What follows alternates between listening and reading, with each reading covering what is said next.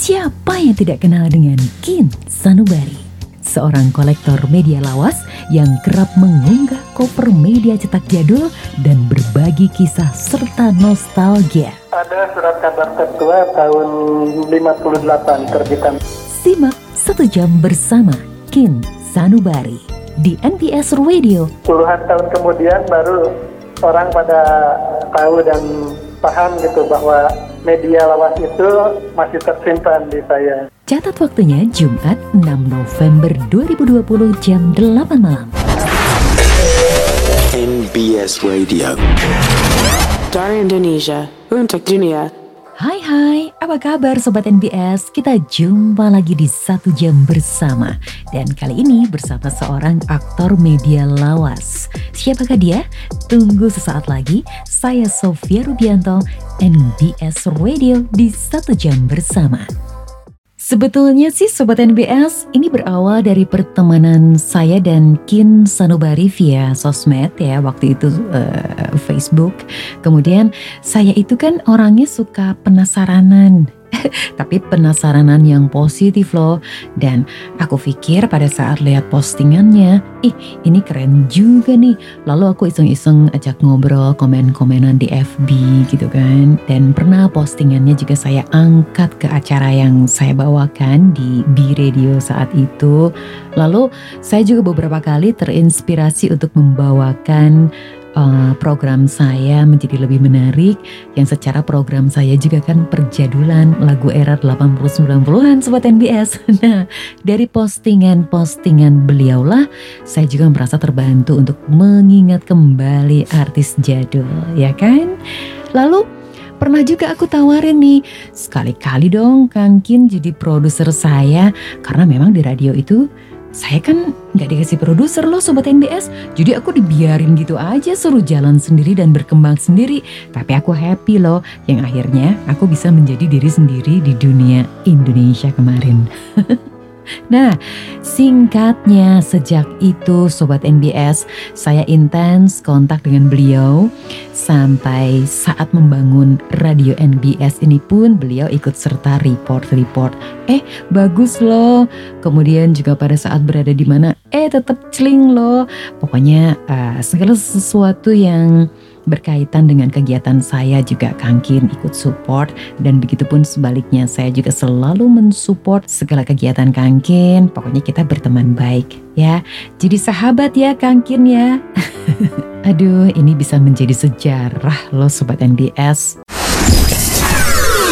NBS Radio Oke, Sobat NBS, di satu jam bersama kali ini saya akan menelanjangi, waduh menelanjangi, kita akan ngobrol-ngobrol tuntas bareng dengan seseorang yang unik Sobat NBS. Beliau adalah Kin Sanubari. Sebelumnya saya ceritakan sedikit tentang Kin Sanubari ya.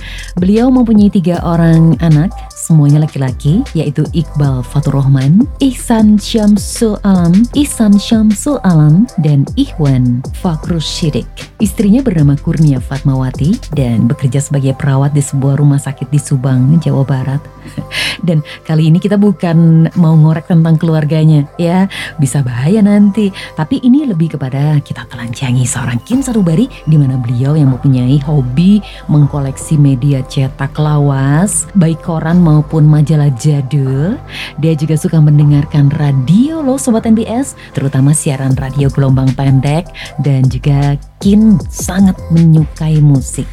Oh ya, warna favoritnya biru dan abu-abu. Kenapa? Karena kalau biru dia suka karena ada NBS. NBS kan logonya biru ya. Dan kenapa suka abu-abu? Karena Kangkin sering galau. bercanda, bercanda itu mah Kangkin. Saya yang nambahin peace, peace, peace ya. Oh ya, Kangkin Sanubari. Kalau diajak makan nih, paling doyan dan suka banget dengan masakan Sunda dan Padang. Eh, Padang. Padang mah aku juga suka kangkin. Sunda apalagi yang lalap-lalap sambal. Udah, enak banget. Terus lagu yang dia suka adalah lagu Nada Kasih yang dinyanyiin Faris RM dan Nino Warisman. Karena di situ ada syair yang berbunyi gini, Serasa mekar terbit asmara Harum mewangi sanubariku Tiada ragu hati kita Satu dalam cinta yang suci Dalam sanubari Tuh kan sanubari lagi sanubari lagi. Nama Kangkin Sanubari ini diberikan asli sama orang tuanya adalah Ikin Sodikin Mustari. Entah kenapa, jadi Kim Sanubari nanti kita tanya ya. Tanggung jawab tuh harus bikin bubur merah bubur putih dulu. Terus eh, beliau dilahirkan di Subang tanggal 4 Januari tahun 71. Beliau adalah laki-laki, jelaslah laki-laki ya. Dan statusnya Oh merit dong, ya menikah dong. Kan tadi udah punya anak, udah diceritain juga. Saat ini tinggal di Subang, Jawa Barat. Tepatnya nanti aja biar beliau yang ceritakan ya. Kalau misalkan Anda ingin kenal lebih jauh dan postingan-postingan yang menarik dari seorang Kin Sanubari, kamu bisa langsung aja cari di FB Kin Sanubari. Sanubarinya I-nya pakai Y ya. Jadi Kin spasi Sanubari. Instagramnya Kin Sanubari tanpa jeda. Kemudian Twitternya at Kin Sanubari dan emailnya kinsanubari at gmail.com Oke, segitu dulu aja. Nanti setelah yang satu ini saya akan kembali dan saya akan langsung telepon Kin Sanubari. Ya, stay tune. NBS Radio. Oke, Sobat NBS, di seberang telepon sudah ada Kang Kin Sanubari. Di media sosial, khususnya diawali dari Facebook, dan kini kalau aku lihat sudah merambah ke medsos lain ya. Siapa yang tidak kenal dengan Kang Kin Sanubari, seorang kolektor media lawas yang kerap mengunggah cover media cetak jadul dan berbagi kisah serta nostalgia dan mungkin jika Anda pernah membaca bukunya kemudian Anda buang mungkin. Dan uh, seorang kolektor Kang Kin Sanubari. Koleksi Kin begitu lengkap dan beragam, terdiri dari 300 lebih perusahaan penerbitan ya Kang ya? Iya, betul teh. Iya ya. Dan ya dan dikumpulkan sejak tahun 1958 ya Kang ya? Ada surat kabar tertua tahun 58 terbitan. Waduh, luar biasa. Sobat NBS, nama Kin Sanubari Aslinya yang diberikan oleh orang tuanya adalah Ikin Sodikin Mustari. Pertanyaannya, kenapa Ikin Sodikin Mustari jadi bisa berganti Kin Sanubari? Cerita dong Kang. Jadi kisahnya sejak tahun 80-an saya suka dengan acara pilihan pendengar di berbagai radio siaran, mm -hmm. baik Bandung maupun di Jakarta ataupun radio lokal. Mm -hmm. Masa itu orang-orang pakai nama udara atau samaran mm-hmm. yang aneh-aneh gitu. Mm-hmm. Nah, ada ide jadi untuk menyingkat nama mungkin untuk populer atau biar ngetop gitu. Cie. Jadi bikin Sanubari. Nama kepanjangan itu teh. Oh, jadi sebetulnya nama kepanjangan dari Ikin Sodikin Mustari ya. Dikira aku gara-gara itu yang lagu nada kasih itu. yang kemarin itu kan uh, apa yang kankin kalau misalkan request itu nada kasih? Jadi yang serasa mekar terbit asmara harum mewangi sanubariku. Ya pas juga ya pas juga ya? Oke oke oke. Ya uh, kankin cerita dong gimana cerita awalnya kok bisa bisanya mengkoleksi media lawas? Secara kan banyak sebetulnya ya yang bisa dikoleksi selain media. Ini apakah karena hobi atau kepaksa meneruskan amanat atau apa ini kang? Karena yang saya pernah tahu katanya saat ngoprek-ngoprek lemari kakek di saat kakek telah tiada tentunya eh nemuin sesuatu yang menarik. Harta karun! Sejak itulah tergerak hatinya untuk melanjutkan jejak sang kakek. Betul nggak gitu Kang? Atau ada hal lain? Betul sekali. Di samping kegemaran membaca ada juga sejarahnya yaitu tadi peninggalan peninggalan kakek oke. Okay. mm -hmm. peninggalan kakek. Jadi ketika itu sekitar usia sekolah dasar kelas 3 mm-hmm. saya suka ngumpulin-ngumpulin bekas atau majalah yang ada di rumah. Ketika itu pas di lemari pakaian ada koran jadul gitu terbitan tahun 60-an mm-hmm. di lemari kakek mm-hmm. di bawah pakaian kan kalau orang dulu gitu di lemari pakaiannya suka ditaburi apa seperti bagus ya. Ha, betul betul betul kamper ya. Kamper. Nah di, dilapisi atau dialasi dengan koran gitu kan. Dan ketika itu saya temukan majalah atau surat kabar lawas. Oke, yang tahun 1958 itu ya Kang ya? Betul, 58 oh. eh, tahun 60-an. Waduh, berarti apik banget ya. Jadi nurun ke Kangkin, kakek Kangkin ini yang bernama Misda Saputra uh, adalah pembaca setia koran PR ya Kang ya. Pikiran rakyat ya. Iya betul, pikiran rakyat.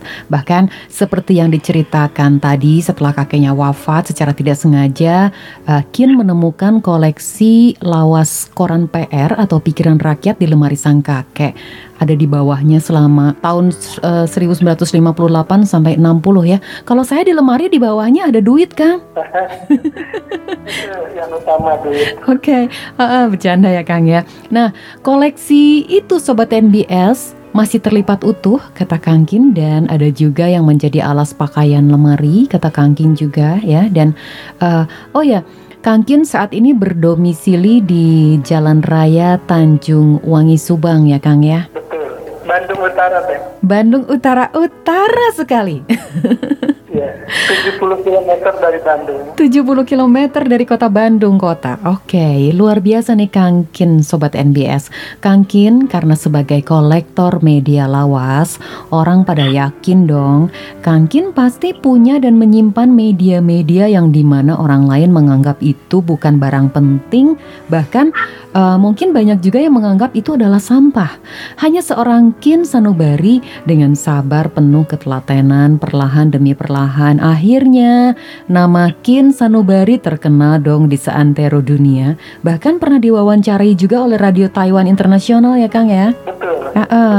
Beberapa bulan yang lalu uh -huh. ada seorang penyiar idola juga di Radio Taiwan Internasional yaitu Tony Tamsir yang berkenan mewawancara tentang koleksi media lawas dan kegemaran saya mendengarkan radio. Yes, luar biasa waktu itu oleh Bang Tony Tamsir yang ganteng itu ya Kang ya. Uh, saya juga mau dong diwawancarai sama Kang Tony, tapi di darat aja Kang.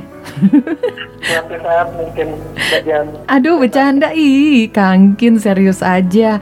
Uh, Sobat MBS, Kangkin ini juga uh, pernah loh didatangi oleh segenap tim harian umum pikiran rakyat Betul ya Kang Kin ya. Gimana tuh ceritanya sampai waktu itu pernah kapan uh, kebakaran, pernah ada koleksi Kangkin yang ikut terbakar juga ya Kang ya? Cerita dong. Jadi awalnya saya menulis di surat pembaca. Mm -hmm, Di surat kabar ada kolom khusus untuk surat pembaca. Iya iya iya. Mm -hmm, tahu tahu. Saya menulis artikel ataupun informasi sekilas bahwa saya memiliki surat kabar lawas mm -hmm. di antara kiran rakyat yang mm jadi era 60-an. Kita itu mendapat respon dimuat dan beberapa hari kemudian para pimpinan redaksi berikut direkturnya bahkan datang ke rumah yaitu Pak Yeti Pak Yeti Rusita jadi okay. Pak Yeti itu putra pendiri pikiran rakyat Pak Atang Rusita Wah, luar biasa. Nah, itu berkenaan dengan milad pikiran rakyat ke yang lima windu ke oh, 40. Ke 40 tahun. Iya, iya, iya, iya. Nah, terus itu uh, waktu itu tim dari pikiran rakyat itu minta apa ini? Minta dokumen yang ada di apa um, di Kangkin yang koleksi pikiran rakyat yang lama atau apa ini? Ya, intinya memastikan mereka atau beliau ini mm -hmm. kenapa benar nggak ada pikiran rakyat lawas di yang dikoleksi saya. Pikiran rakyat pernah kebakaran kantornya yang di Soekarno Hatta Bypass itu mm -hmm. arsip dan dokumentasi ludes terbakar gitu ya. Aduh, yang Kangkin juga ikut terbakar? Yang tempo hari sebelum itu ya ikut terbakar. Ada. Aduh, sayang banget ya Kangkin ya. Wah, jangan-jangan uh, dari koleksi Kangkin yang begitu lama dari tahun 1958, jangan-jangan mereka juga malah belum pernah lihat ya korannya seperti apa zaman dulu ya? Iya, betul. Iya, betul ya. Mm -mm sosial media, jadi saya belum mengunggah di apa di di media sosial seperti Facebook. Mm, Iya iya iya, jadi belum terkod terdokumentasi. Puluhan tahun kemudian baru orang pada tahu dan paham gitu bahwa media lawas itu masih tersimpan di saya. Luar biasa. Oke, Sobat NBS, obrolan kita semakin menarik. Anda stay tune terus. Saya dan Kin Sanubari sesaat lagi akan kembali. Siap, sahabat NBS. Salam silaturahim. NBS Oke, Radio. Sobat NBS, saya dan Kin Sanubari masih ada di samping Anda di satu jam bersama. Halo Kang Kin, masih ada? Masih ada di gagang telepon ini bersama idola sepanjang masa. Asik. Kang Kin, Kang Kin ini kan suka banget denger radio ya? Betul, betul. Betul. Pasti suka juga dong dengan musik dan di samping musiknya pasti juga selalu mengekor dalam arti menjadi pengintai si pemusiknya dong sampai posting-posting musisi lawas juga. Nah, yang ingin saya tanyakan mewakili sobat NBS lainnya nih Kang, ini apakah awalnya Kang Kin uh, ini kan di sosial media ya mentek si artis atau gimana lah ya kan ini ada ada juga nih artis yang kadang-kadang suka ngambek kalau kita main tek-tek ini pernah nggak ada pengalaman karena semprot kayak atau nada yang nggak suka kok gue di tag sih gitu pernah nggak Kang Kin? Kalau untuk yang bersangkutan langsung belum pernah. Belum pernah. Mm -hmm. Saya pernah dikasih masukan atau respon dari beberapa jurnalis atau wartawan senior, mm-hmm. kan diusahakan cover-cover majalah atau koran yang agak sensual gitu, mm-hmm. jangan diposting. Soalnya oh. kan orang sudah berubah. Betul. Kalau dulu, kalau dulu istilahnya bintang yang berani gitu kan, mm-hmm. sekarang udah berpakaian muslimah atau gimana khawatir okay. anak atau cucunya gitu membaca atau mengikuti postingan saya. Jadi saya juga agak hati-hati untuk postingan suatu hal yang bisa menimbulkan pro dan kontra. Saya tidak tidak berani untuk mengunggahnya di sosial.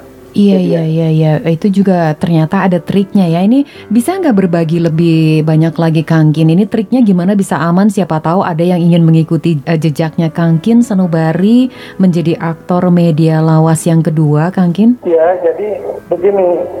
Itu sebetulnya kan koran-koran atau media lawas saya sudah puluhan tahun tersimpan di lemari. Dan kebetulan semenjak ada sosial media, 20 30 tahun lagi barusan ke, kebuka lagi gitu. Mm-hmm. Jadi mesti di sortir atau di verifikasi lagi bahwa majalah ini ber, termasuk kategori berbahaya atau agak kurang pas dengan masa kini. Majalah-majalah hiburan tahun 67-an kan orang agak berani untuk menjadi sampul majalah tersebut. Mm-hmm. Untuk mungkin pikir dua tiga kali kena somasi atau kena undang-undang pornografi atau undang-undang informasi dan teknologi. Iya iya iya iya. Oke, jadi harus lebih memperhatikan itu ya rulesnya ya Kangkin ya. Iya, saya juga sebelum posting suka konfirmasi dulu dengan kalau sudah berteman dengan mereka yang diposting mungkin saya minta izin dulu atau minta permisi dulu ke wartawan yang menulisnya. Hmm. Jadi ada istilahnya udah aksesnya gitu untuk tayang iya. di media sosial. Iya betul betul. Kangkin boleh tahu nggak nih? Ini Kangkin kan kerja juga, tetapi di samping itu juga sebagai kolektor juga. Nah ini membagi waktu di antara kesibukan bekerja dengan uh, sebagai kolektor, kemudian posting-posting. Karena kan yang saya rasakan kalau kita posting-posting dan kita tidak punya admin, itu agak-agak sibuk ya untuk mempostingnya. Apalagi yang aku lihat Kangkin sekarang selain di FB ada juga di Instagram ada juga di Twitter. Nah itu gimana nih cara membaginya? Apakah di sela-sela eh, bekerja itu Kangkin posting juga Apakah ada waktu khusus yang ditentukan? Oh hari ini gue posting misalkan gitu Atau gimana nih Kang ngaturnya? Biasanya di waktu luang atau di hari Sabtu dan Minggu Saya mensortir media-media yang ada untuk penerbitan atau untuk diunggah seminggu berikutnya. Jadi untuk misalkan hari Senin, Selasa, Rabu, Kamis, Jumat sudah sudah ada bahannya gitu. Hmm. Dan diusahakan bahwa yang ditampilkan itu bersamaan atau bertepatan dengan hari ini atau minimal minggu ini atau bulan yang sama di tahun yang berbeda gitu deh. Oh oke. Okay. Hari ini tanggal 4 November 2020. Mm -hmm. Saya koleksi 4 November 1973 misalkan. Mm -hmm. Nah itu yang saya posting jadi ada nilainya. Iya, iya, iya. Jadi mengingat, jadi merimain kembali ya, apalagi bagi mereka-mereka yang pernah membaca buku itu, eh iya pernah juga baca buku itu ternyata di seorang Kin Sanubari buku itu ada fisiknya gitu ya, Kang Kin ya. Kang Kin, kita lanjut ngobrol lagi ya. Kang, musik apa nih yang paling Kang Kin sukai, Kang? Musik ya, dia tergantung ini ya, tergantung masanya. Kalau dulu mungkin tahun 80 90-an ya terus terang saya juga fans Mbak Nata Sofia. Aduh. Dari JMR. Ada JMR voice metal, salam tiga jari kan. nah, jiwa mudanya masih ada. Mm -hmm. yang didengarkan radio yang musiknya agak semangat gitu ya. Mm-hmm. Bahkan sebelum JMR ada, mm-hmm. saya sudah mendengarkan radio ini ketika bergelombang atau beroperasi di frekuensi AM. Mm. Yeah, Ini yeah. namanya YG, Young Generation. Young Generation, iya. 1368 kHz ya. Iya. Yeah. Pas tahun 90-an mungkin nama berubah karena menyesuaikan dengan ketentuan ketika itu bahwa radio swasta yang bernama kebarat-baratan harus ganti. Betul. Makanya generasi muda radio GMR. Gitu. Iya, betul banget Kang. Waduh, ini sejarahnya luar biasa Kang Kin hafal ya. Terus terus Kang? Ya berawal dari tahun itu GMR tahun 90-an saya juga menggemari acara-acara yang dibawakan oleh penyiarnya ketika itu mungkin yang kalau untuk anak muda Bandung mungkin mengenal Bapak Erwin Citompul. Mm -hmm Samuel Marundut. Samuel Marundut, iya. Dan Pratama, Kang Bay Plano. Iya, betul. Dan Richard Motor, mm -hmm. yang mhm. dulu di Sahara. Iya. Sekarang band. Sekarang pas band, ya. Kang Yosef, juga Kang Guntur. Untuk penyiar ceweknya mungkin Nata Nadia ketika itu dan Mbak Arin.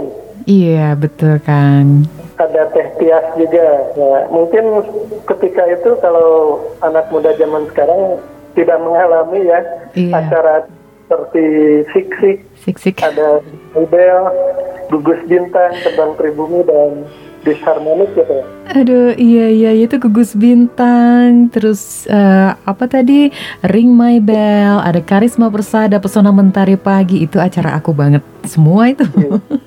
Makanya beberapa tahun atau beberapa berserang puluhan tahun lagi ketemu ini penyiar pujaan sepanjang masa ya udah nyambung deh. Udah. Oke, okay. Kangkin, ini pada saat waktu Kangkin mendengarkan uh, uh, station rock, rock station GMR. Uh, lagunya itu kan semua lagu rock. Ini alasan sukanya lagu rock ini apakah karena dipengaruhi dari lingkungan, dari temen, uh, atau memang jiwa mudanya Kangkin suka dengan lagu metal? Iya, karena pilihan juga ya kesenangan juga kan bersamaan dengan ketika itu suka mengkoleksi majalah remaja high mm-hmm. yang notabene musik-musik yang diliput itu ya mm-hmm. ada majalah high ada majalah aktuil mm-hmm. pista jadi pas gitu untuk mendengarkan dengan yang dibaca itu iya iya iya iya tahun 90-an yang membahas tentang musik di Indonesia dan di luar ya kebanyakan 50% ngebahas musik rock yang kala itu di Indonesia sedang booming mm -hmm. dengan kabarnya yang fenomenal itu. Iya iya iya betul. Uh, festival rock di Indonesia ya teh. Mm -hmm. Dan beberapa kali nonton juga di Gelora Saparua di sana. Iya, aduh zaman itu ya Gelora Saparua, wah legend banget tuh Saparua. Oke, okay, Kang Kin, kebetulan kan uh, kita lagi ngobrol tentang dunia radio ya. Kangkin radio mana aja nih yang pernah Kangkin kunjungi selain radio JMR? Dan ada enggak nih uh, saat ini radio yang masih punya koleksi lengkap materi lagunya dari tahun 60, 70, 80-an pokoknya lengkap deh. Dalam artian tidak download ya, yang materinya masih betul-betul PH-nya masih ada, piringan hitam masih ada, kemudian uh, kaset masih ada. Ada nggak Kangkin kenalan yang atau radio yang uh, Kangkin temui uh, masih lengkap koleksinya? Untuk radio mungkin ya tadi se selain hobi mengoleksi surat kabar dan majalah, saya pendengar sejati radio mm-hmm. tahun 80-an. Mm-hmm. Makanya nama Kim Sanubari menempel gitu ya. Di... iya benar benar benar. Itu radio mana nih Kang yang uh, pernah Kang Kin kunjungi yang mungkin Kang Kin melihat waduh nih koleksinya masih lengkap nih. Sebutin aja Kang radionya nggak apa-apa Kang. Yang pertama mungkin yang lengkap ya RRI Bandung. RRI ya. Bandung ya, ya. RRI Bandung di Jalan Diponegoro 61. Mm -hmm. Bahkan Tehnata juga sempat siaran di sana kan ya di Pro berapa tuh? Pro 2. di Pro 2 dulu. Iya. Saya juga pernah mendengarkan siarannya. Wala. RRI Bandung paling lengkap. Iya. Nah, yang mungkin karena segmennya tidak melulu musik, dia mereka tidak menampilkan full acara atau lagu-lagu yang tawasnya itu teh.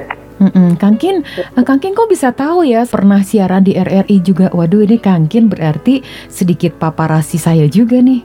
Iya, radio banget radio banget. ya, Kang Kin, hmm, sebagai pendengar radio ya, ini pasti kenal banyak dong dengan penyiar-penyiar ya Kang ya. Minimal tahu lah, ada nggak yang Kang Kin sukai atau yang bener-bener ngefans banget Kang Kin? Maksudnya Kang Kin loh ngefans penyiarnya. Untuk penyiar di Bandung mungkin ada ya selain yang ngewawancara ini, Teh Sofia Rubianto. Kalau dulu nama udaranya Nata Nadia ya teh ya. Mm -hmm. Ada juga yaitu Bang Baitlano dari GMR. Yeah. Kalau dari Radio OS mungkin ada Pak Indra Bigwanto, mm -hmm. ada Dik Deki dan Umi Harja, mm -hmm. Nopidia atau banyak lagi. Untuk yang Garden mungkin ada Kang Joy Kardina, mm-hmm. ada Rick Falcon, mm-hmm. ada almarhum Mufti. Iya, almarhum ya. Mufti Muftiar, ya. Iya, betul, Mufti mm-hmm. Muftiar dan yang kemarin Kang yang sudah mendahului kita Kang Peter Hawk. Peter Hawk. Iya, iya, iya. Oke. Okay. Kiki Kaswari. Kiki Kaswari juga ya. Kemudian juga ada yang apa Mei? Mai dari Radio Top FM yeah. dulu siaran di Pamor, Radio mm -hmm. Pamor. Radio Pamor ya. Sudah juga tahun 80-an. Mm -hmm. Wah ini Kangkin benar-benar ya menjelajahi radio-radio. Untuk stasiun radio di Bandung mempunyai penyiar idolanya atau yang diidolakan oleh para pendengarnya. Oke, itu udah pasti ya Kang ya. Pasti di salah satu radio pasti ada nih pentolannya. Waduh. Oke. Okay.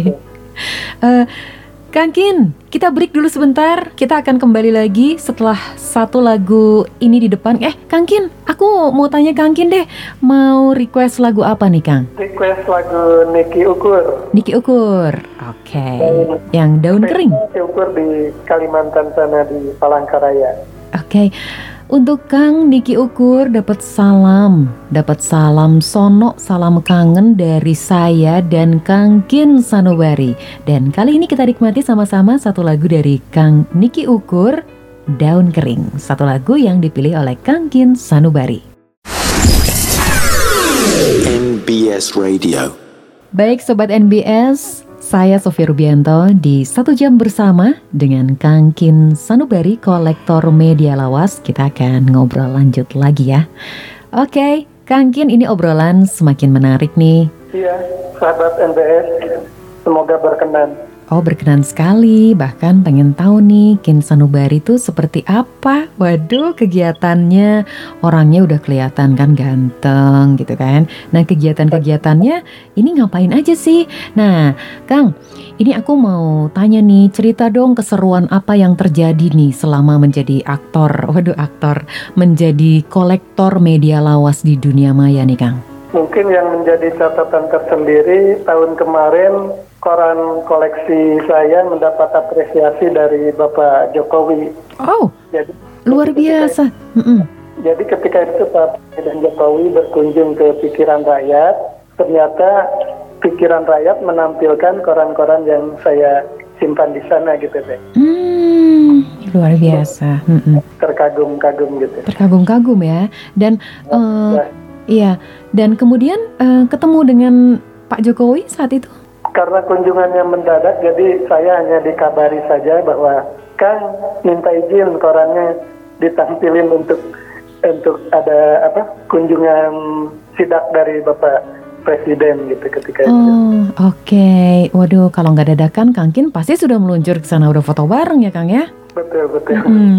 Dan Kang Kin juga sobat NBS hmm, pernah juga diundang saat ada pameran-pameran. Ya waktu itu kan ada pameran di Jakarta ya.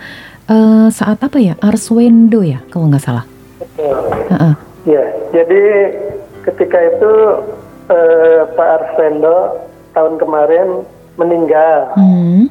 Dan 100 hari kemudian para awak media yang pernah diasuh atau di, dibina oleh beliau mengadakan suatu acara namanya tribut to Arswendo Atmeoliloto mm-hmm. dan mereka berkenan mengunjungi saya di Subang di sini untuk mengetahui ataupun mengumpulkan media-media yang pernah Pak Arswendo komandani di antaranya tabloid Monitor, Citra Musik, majalah Hai, tabloid Bintang, majalah Midi, dan beberapa media lain yang sempat Pak Arswendo pimpin gitu. Hmm. Jadi banyak wartawan ataupun jurnalis sekarang ternyata di debutannya itu oleh Pak Arswendo gitu. Hmm, oke. Okay. Ya, seperti sahabat MBS ketahui bahwa Pak Arswendo itu yang bikin cerita atau skenario film di televisi Aku Cinta Indonesia dan Keluarga Cemara. Hmm, iya itu dulu Aci ya, Aku Cinta Indonesia dan Keluarga Cemara. Betul, ya Kangkin. Nah, ini Kangkin, kalau Kangkin menjadi kolektor media lawas dengan kegiatan-kegiatan Kangkin yang sudah mulai jadi rebutan nih sekarang. rebutan Kangkin untuk menampilkan koleksi-koleksinya. Nah, yang ingin saya tanyakan, apakah keluarga Kangkin ini mendukung, Kang? Alhamdulillah sangat mendukung. Sangat sekali. mendukung, jadi, alhamdulillah. saya sudah memaklumi bahwa untuk urusan radio dan surat kabar sudah menjadi keseharian saya gitu. Oke. Okay. Jadi kan anak tidak berani mengganggu koleksi yang saya simpan iya, meski iya. satu edisi atau satu lembar mm-hmm. mereka pasti minta izin minta untuk clipping atau untuk keperluan sekolah atau kuliah mereka baru berani membuka atau mencari arsipnya gitu. Hmm, berarti Kangkin uh, galak kayaknya ya di rumah ya. Jangan sentuh-sentuh koleksi saya. Waduh. Kang, uh, ini awalnya ya pada saat awalnya sebelum Kang Kin Sanubari dikenal oleh banyak orang saat sekarang, pada saat awalnya pernah marah nggak sih uh, pasangan Kang Kin, istrinya Kang Kin? Ya, halo. Halo. Iya, lanjut ya. Ya, Kang, pada saat awalnya pernah marah nggak nih Kang Kin pada saat waktu mengkoleksi media-media lawas? Aduh, menibarala atau apa kek atau dengan kesibukan-kesibukan Kang Kin, ih baca buku aja atau gimana gitu? Pernah nggak? Pernah marah nggak? Pernah kesel nggak? Ya, awalnya pernah juga seperti apa yang diceritakan Teh Sophia. Mm, Jadi terus? kalau orang awam kan tidak mengetahui bahwa surat kabar yang tertumpuk itu ya biasanya dua tiga hari terhadap di rumah minggu berikutnya di kilo ataupun di bungkus. Mm-hmm, nah ini demikian juga sama untuk bungkus ataupun itu. Tetapi yeah. setelah mengetahui ada hobi tersendiri yang saya miliki ya akhirnya mereka juga memaklumi dan mengerti untuk hal-hal yang tidak boleh dilakukan seperti tadi jadi bungkus atau di kilo atau di di rongsokan. Oke, okay. uh, Kangkin, boleh tahu nggak sih ada berapa banyak siapa tahu uh, koleksi Kangkin ada ruangan khusus nih di rumahnya? Itu disimpannya di mana, Kang? Kalau secara penerbitan tadi ada sekitar 300 penerbitan dari dalam ataupun luar negeri. untuk jumlah edisi mungkin ribuan ya teh. Ada tiga lemari bahkan. Astaga. Di antaranya 200 edisi yang dipinjam oleh kemarin panitia tribut to Arswendo mm-hmm. masih dipakai karena ada event lagi untuk di kota Solo dan Jogja. Mm-hmm. Oke. Okay. Mm-hmm adanya covid jadi tertunda gitu. Oh iya iya. Ini berlemari-lemari ya koleksinya Kangkin. Waduh jangan-jangan ini lemari-lemarinya dipakai buat koleksi baju-bajunya di luar. Oke, okay, Kangkin, ini kan Kangkin sebagai pendengar radio ya, terus pada saat di radio itu kan selalu ada sapa-sapa, kirim-kirim lagu. Ini istri Kangkin pernah ngambek gak sih kalau misalkan Kangkin sapa-sapa buat cewek atau ada cewek yang sapa-sapa Kangkin itu gimana nih? Ayo jadi jujur jujur cerita. Tadi awalnya sih ya seperti yang Teh ceritakan, tapi akhirnya dia mengetahui karena pernah beberapa kali istri juga ikut acara-acara temu pendengar. Ketika itu ada radio luar negeri yang mengadakan acara di Jakarta ya eh, bahwa beberapa kali ya akhirnya memaklumi bahwa ada keunikan tersendiri dari hobi yang saya geluti gitu. Oke. Okay. Jadi sekarang sih sudah sama-sama mendengarkan radio ya. Jadi kalau dengerin radio udah bareng ya Kang ya? Enggak juga. Oh enggak juga. Sekali-kali aja. Sekali-sekali aja. Oke, okay, sobat NBS, obrolan kita semakin menarik dan semakin hangat. Kita akan kembali setelah yang satu ini.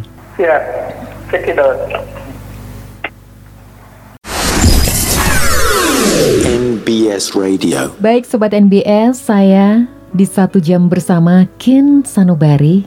Kita lagi menelanjangi Kin Sanubari nih Sobat NBS Oke Kang Kin cerita dong tentang suka duka menjadi kolektor media jadul Kang. Dukanya dulu mungkin kalau kita mendapatkan koleksi atau beberapa media cetak yang ada kena rayap. Hmm. Kalau buku mungkin suka bolong-bolong atau pinggirnya jadi grepes gitu ya. Itu di antaranya juga lapuk. Jadi hmm. saya pernah alami bahwa beberapa dus surat kabar lawas saya kena rayap karena penyimpanannya yang kurang kurang apik gitu. Iya, karena lembab ya biasanya. Hmm. Kejadian itu ya alhamdulillah ada trik tersendiri untuk menyimpannya hmm. agar dari rayap dan lapuk gitu. Iya, itu triknya gimana nih Kang? Ya, sederhana sekali sebetulnya. Kita memakai serbuk silika. Serbuk silika itu kalau kita beli makanan kaleng atau sepatu. Oh, iya iya iya. Pakai silika ya. gel ya, silika gel. Gitu ya, ada sih yang serbuknya. Yang serbuknya, iya iya.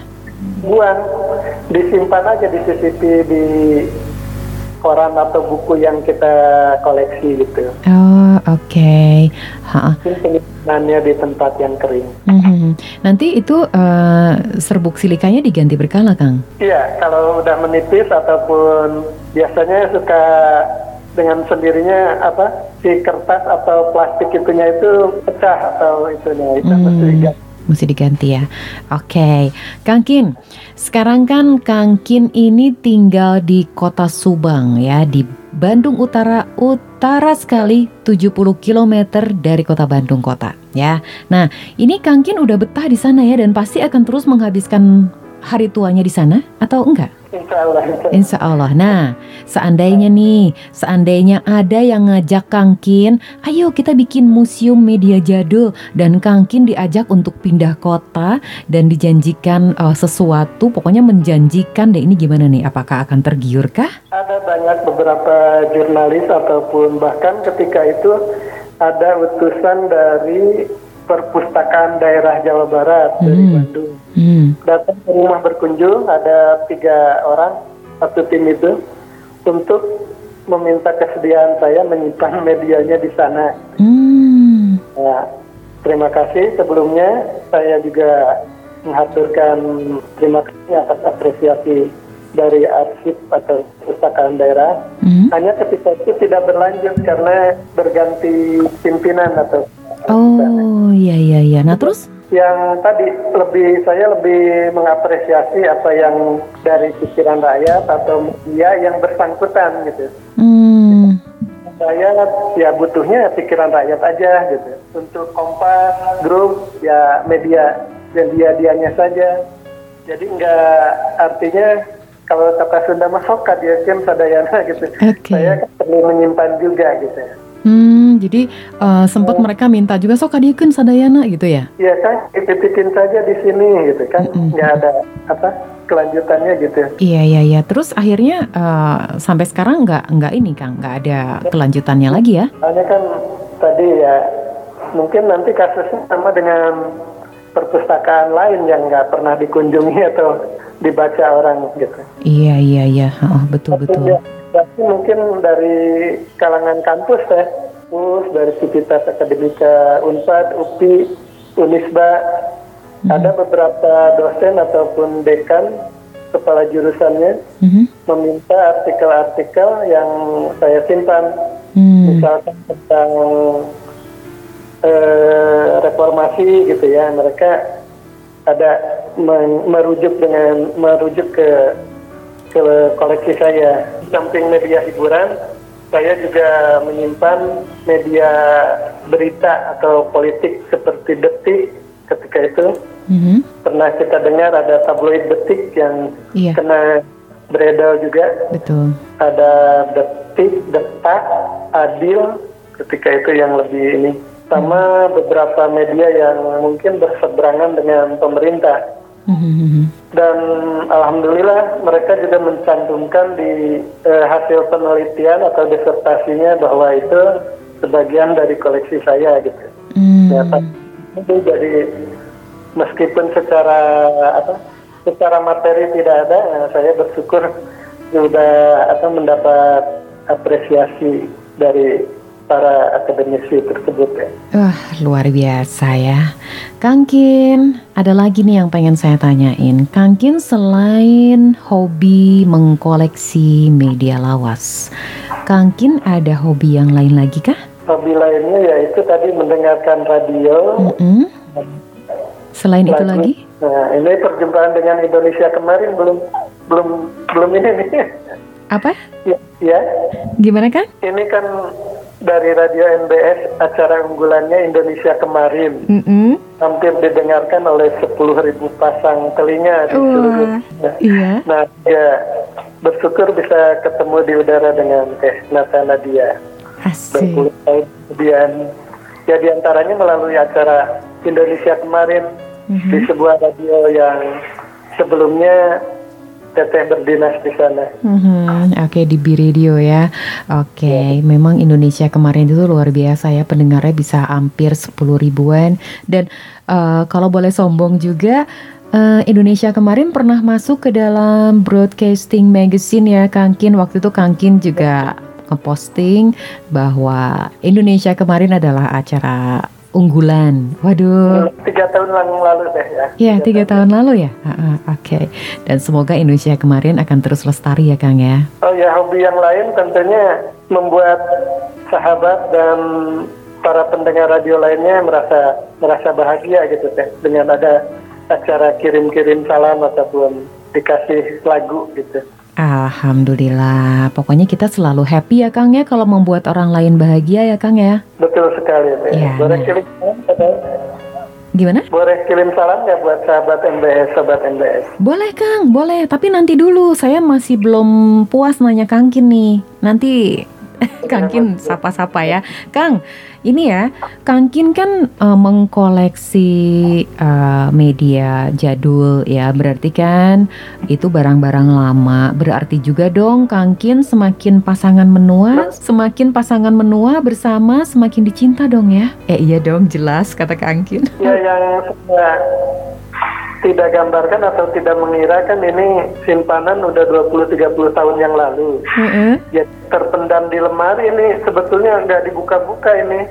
Oh nggak dibuka-buka. Mm -hmm. Pas sosial media aja jadi ada seorang rekan wartawan ketika itu grup wartawan tabloid Adil ketika itu mm -hmm. saya hanya posting media tersebut aja. Mm. Kan ini dong apa surat kabar atau media yang lain Iya. Di aja jangan di grup. Nah, jadi saya beranikan diri posting satu seminggu satu. Oh, Oke. Okay. Tapi pertanyaan saya bukan itu Kang barusan. Oh iya. iya. pertanyaan saya, ini kan Kang Kin mengkoleksi media jadul, ya kan? Nah, berarti karena kan Kang Kin selalu merawat barang-barang yang jadul. Jadi, semakin pasangan Kang Kin menua bersama, semakin dicinta dong. Itu kan jawabannya iya dan tidak kok. Iya, iya. Iya. Sekali, benar sekali.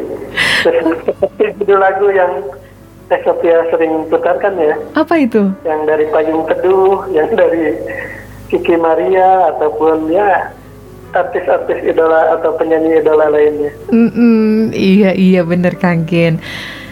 Oke, okay, Sobat NBS sejatinya Kin Sanubari adalah sosok yang sangat peduli dengan sejarah, keberadaan, dan keberlangsungan hidup media cetak di Indonesia. Nah, dengan kondisi yang semakin ke sini semakin maraknya dengan sosmed dan e-book, menurut pandangan seorang Kin Sanubari, ini gimana nasibnya media cetak ke depannya nih Kang Kin? Bisa diterawang nggak sama Mbah Kin Sanubari?